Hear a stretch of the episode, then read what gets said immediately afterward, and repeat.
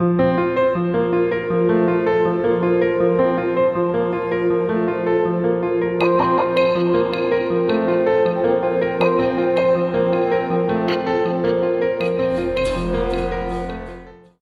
everybody, to Between the Lines, the podcast from Jewish Quest.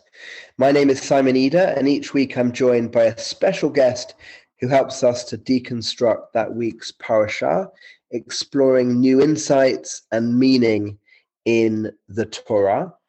And to explore Ki Teitzei this week with us, we have Dr. Kristine Henriksen Garroway, who is the visiting assistant professor of Bible at HUCJIR. She received her doctorate in Hebrew Bible and cognate studies at HUCJIR. And Kristine is the author of Children in the Ancient Near Eastern Household, and also is married to Rabbi Dr. Josh Garroway, who, of course, was with us a few weeks ago, making, I think, the first couple, therefore, to have spoken, albeit a few weeks apart, as our guests on Between the Lines. So, a huge welcome to you, Dr. Garroway. Thank you very much. I'm delighted to be here. Wonderful. So, we look forward to addressing Ki Teitzei together this week. And Deuteronomy 21 15 to 17 requires a man with two wives to recognize the birthright of his firstborn son, even if his mother is the less favored wife what is the intertextual relevance of this? And there are many intertextual linkages that we see across Deuteronomy, this perhaps being one. What is the importance also, if I may, of the status of firstborn sons in the Bible and also the ancient Near East? First, I would say that a lot of the laws that we get within the biblical text seem strange and foreign to us today. Sometimes we have laws about goring oxes or what to do when you, you have a runaway. And this law is also odd because I would say many cultures today do not practice of multiple spouses. So this law already strikes us as a little bit strange when we first read it. But if we look for some of those intertextual cues that you were talking about, oftentimes what we find is that laws will show up again in other law codes in the biblical text. So the goring ox, which I alluded to, or there's laws on slavery that appear other times, like in the book of Exodus or the book of Leviticus. But here, this particular law seems to be referring to some narratives that we have earlier within the Torah. And we think specifically of other places where we see our patriarchs having married multiple women. Um, so I think we'll probably talk about this a little later on in the podcast, but we'll just hint here that we have Sarah and Hagar, and also Rachel and Leah as women who are both married to the same man. And these women have children with the same man, and problems ensue. So the intertextuality can help us understand or think about perhaps other places in the Torah and question what exactly is going on and perhaps give us some more insight. So that's your first, I would say, the answer to your first part of your question. Now, regarding this actual law and what it's discussing is looking at the firstborn son. And specifically, it says the firstborn son and not just the firstborn. Sons were extremely important in the ancient world. All children were important in the ancient world, but sons especially, because sons were needed to carry on the father's name, not just his like last name, but that by name it means like his reputation and his stat- status and place within the society. You would also need in a patriarchal society a male child to manage the family estate. So all legal things were done by men in the patriarchal world, with some exceptions, depending for women. Sometimes they were able to do a few legal things, but for the majority of the cases that we have within ancient Near Eastern law, it seems to be that by default, it went to the males.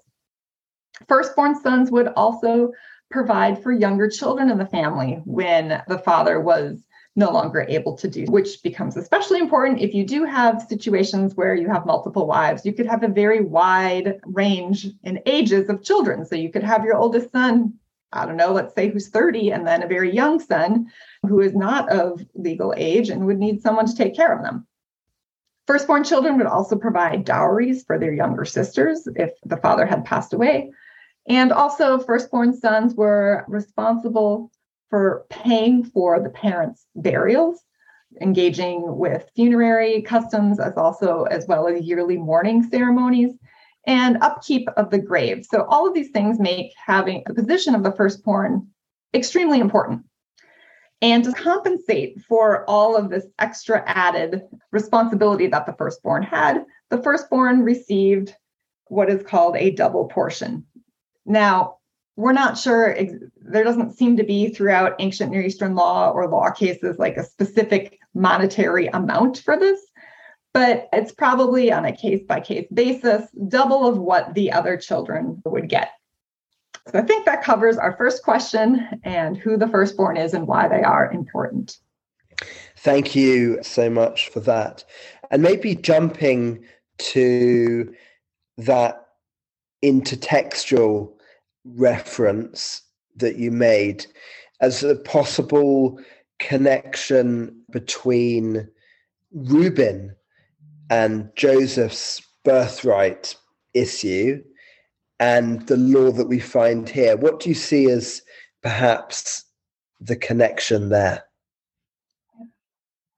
Like I mentioned, we have a case where two women have married the same man. We have Leah being the older sister with the whole trickery that happened. She gets married off first instead of Rachel, much to Jacob's chagrin. And then Rachel is married to Jacob second. So Leah becomes first wife. She also becomes the woman to have the first child in the marriage relationship, and that first child is Reuben. So, according to ancient Near Eastern law and according to biblical custom, it would seem that Reuben would be the firstborn child, would be in charge of all of these duties that I just mentioned, and would indeed receive the firstborn share. Rachel's firstborn child is Joseph. And we know that Joseph is loved quite a lot by his father. Genesis 37 3 tells us that Joseph gets a very special coat, a coat of many colors, because Jacob loves him best. So it seems that not only does Jacob love Joseph best, the firstborn of Rachel, but that he also loves Rachel best. Indeed, we're told in Genesis 29 31, when God saw that Leah was, and then we can translate this word sinua, either spurned or hated or unloved, God opened her womb. So it seems very clear that within this marriage relationship, Jacob loves Rachel best, and he does not love Leah as much. So, if we think about how this law would apply or what might happen in light of this practice, if a man has two wives, one loved and the other unloved, so one being Rachel and one being Leah, the firstborn son of the unloved one, if it is the firstborn, you can't deny that firstborn son his birthright. So, for the example that we're using here, Reuben should get the birthright. He should not fall out of favor to Joseph. But it seems perhaps that this is exactly what happens. When Jacob is on his deathbed, he blesses all of his children. And of course, in, in Jewish tradition, the, these blessings that we'll talk about in a second are very important on Friday night as we bless our children. But Reuben gets rejected by Jacob. In Genesis 49 3, as Jacob starts blessing all of his children, he says, Sorry, Reuben, you done bad. You went and you sinned with Bilhah. And so then you have to go back in the text and remember what exactly Reuben did. And he slept with his father's concubine or his father's second tiered wife, however, we understand Bilhah. Basically, he committed, according to the to Leviticus, some sort of interfamily incestuous relationship. And so he is not able to get the blessing that he hopes he would have had. Now, why in the world would Reuben have slept with Bilhah to begin with? Probably so that he could establish in a family with 12 brothers, could establish that he was the one next in line after his father. And we see this sort of practice in other societies, kinship based societies, where older children would try and sleep with those women who would be second tier wives or concubines in order to establish their place within the household. So this seems to be what Reuben was doing, but it, that was not good according to Jacob. So Jacob rejects Reuben. So then you might think, okay, then the next brother would get the firstborn status, and that next brother would be another son of Leah.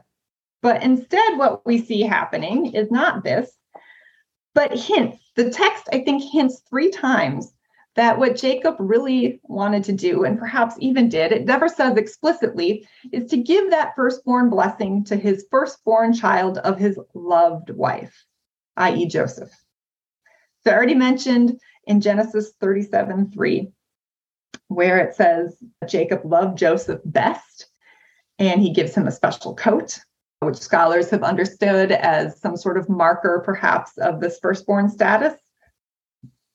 And then when Jacob is giving his blessing to Joseph, he, in Genesis 48 22, awards an extra portion more to Joseph than his brothers, which seems to ring of that double portion.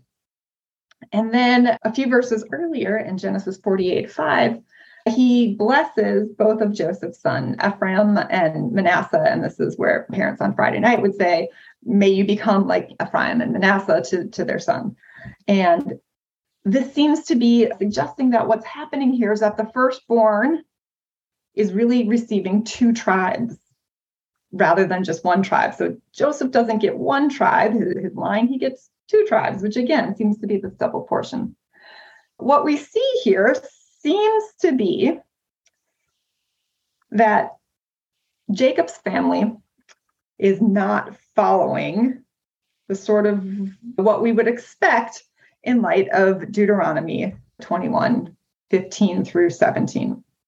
That indeed Jacob gave his firstborn of his loved wife the double share and made him firstborn status and demoted the firstborn of his hated wife.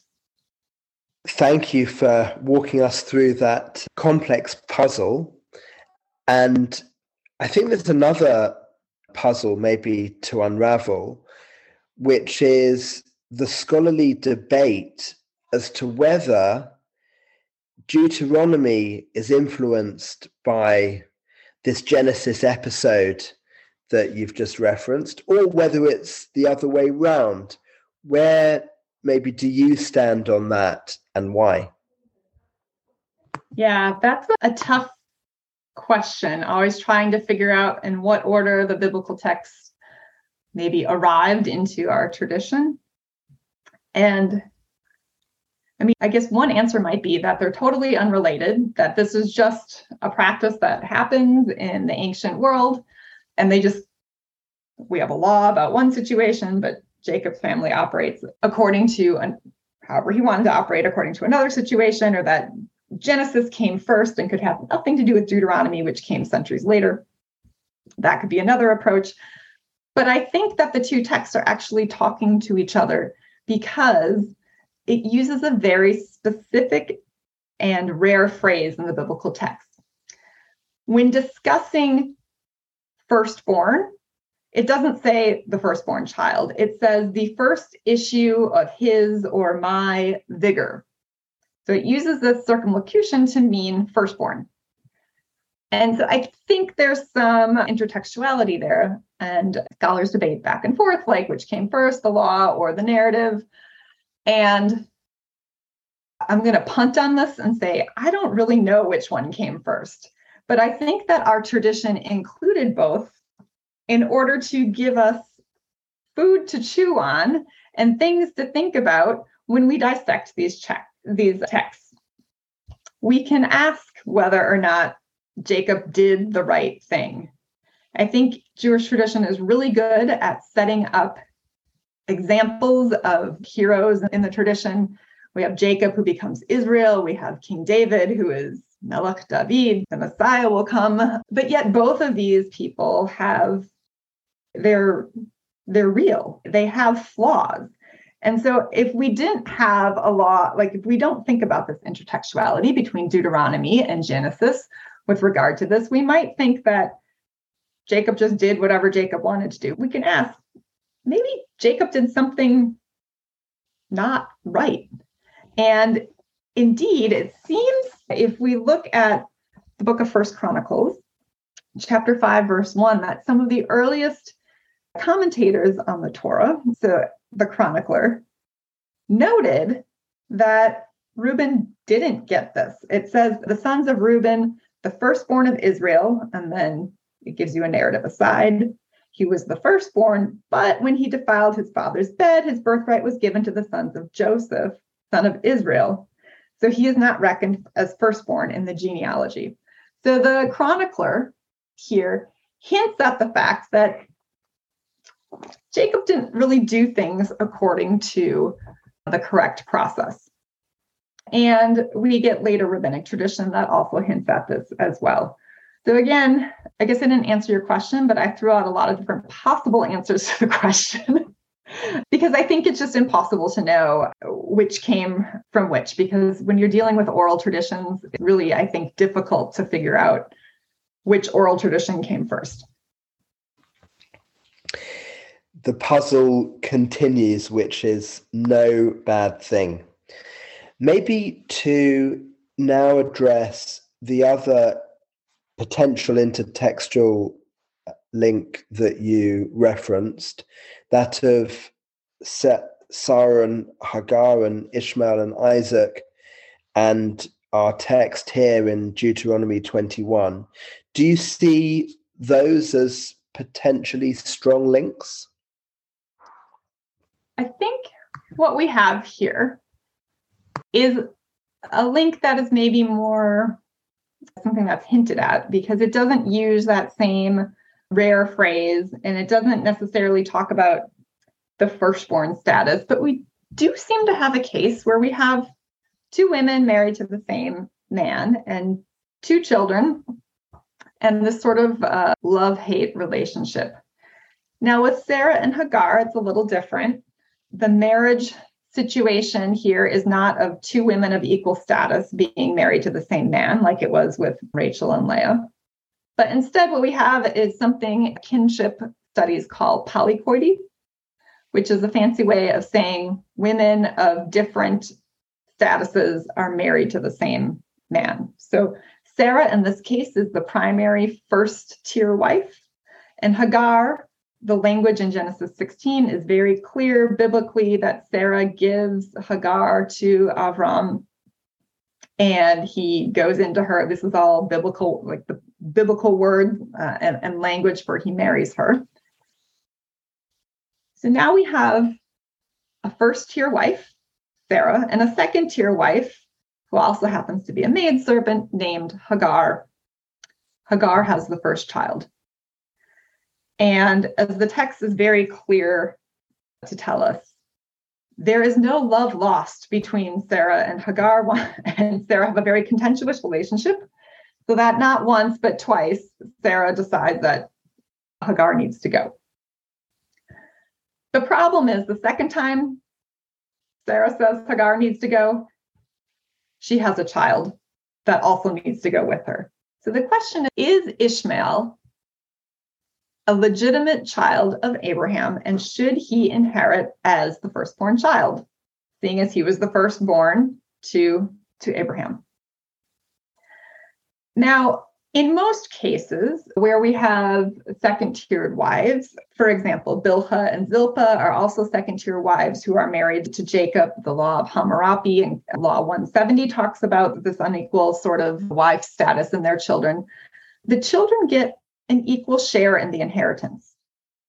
So even if Ishmael is sent off, he should get something. But instead, what Sarah says is he should get nothing, zero. Not only should he not be firstborn, he should be nothing.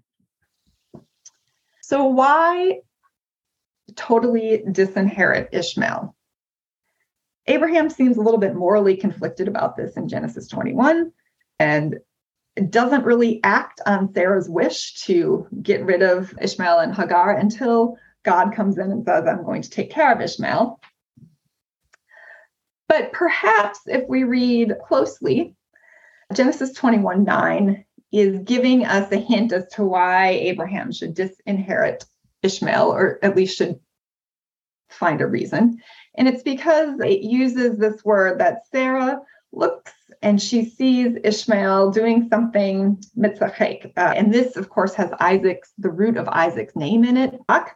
And Isaac's name we know means laughter. So depending on what translation you look at, Sarah perhaps sees Ishmael laughing. Perhaps another way to, to understand mitzachek is playing. And in some places, this also has a sexual connotation, um, meaning to act inappropriately in a sexual manner. And so perhaps the text is saying that this is why Ishmael needs to go because he has acted inappropriately in a sexual sense with or towards Isaac. So again, the text is not clear as to exactly what happened, but whatever he was doing seems to be enough to give Abraham reason to not just demote him to second tier, not just strip him of firstborn, but to completely disinherit. So again, how does this relate to Genesis 21 15 through 17? It would seem that Abraham did the wrong thing. So you De- Deuteronomy 21. Oh, sorry. Yes, Deuteronomy. oh, good. A useful Freudian slip. Yeah. So it would seem to be perhaps if we're looking at this law of loved and unloved, that Abraham at first was going to follow the law. He was very uncomfortable with this idea of kicking the two out until we get maybe some more information, maybe read between the lines and see that Genesis 21, verse 9, maybe gave Abraham a reason to disinherit, completely disinherit Ishmael. It's hard to say. I guess I, will pause there. It feels the reading of Deuteronomy in light of these Genesis episodes enhances our understanding of Deuteronomy, giving it a kind of radical twist. Mm-hmm. Do you do you agree with that? And is it we've encountered in many of the podcasts for Deuteronomy so far its radical nature? Do you see this as yet another example? Yeah, I would definitely agree with that. Deuteronomy seems to be very humanitarian in its approach to biblical laws. And I think this is another example where we see Deuteronomy's radical nature here meant to protect the vulnerable. And the vulnerable in this case would be the sons of the unloved wives. As one can imagine, uh, if you have a family your kids will say, Which one of us do you love best? And the parent always says, We love you all equally. Here's the case where perhaps this isn't true, or perhaps Deuteronomy is saying, so if we're trying to bring it in here to the contemporary period, don't be the kind of person who passes on your relationship with the other adult in the family to that of the child in the family. This deferred hate from Leah onto her sons, or deferred hate of Hagar onto Ishmael, or other cases that perhaps it's referencing, appears to be a law meant to protect those who are especially vulnerable. And in this case, the vulnerable would be the sons of the unloved wife. Dr. Garroway, thank you so much for exploring all those themes and connecting passages in Genesis that I never thought we would encounter as we continue our journey through the book of Deuteronomy. So thank you so much for those intertextual references and uh, also for really bringing up the importance of these explorations for today as well. Thank you very much for having me. It's been great. If you like this podcast, then please do remember to subscribe on Apple Podcasts, Stitcher, Spotify, or wherever you get your podcasts. And do find out all about our exciting content that we have on jewishquest.org. We also very much hope that you will join us for the Louis Jacobs Memorial Lecture next week with Dr. Yehuda Kurtzer. And we do look forward also to you joining us again for next week's podcast, too.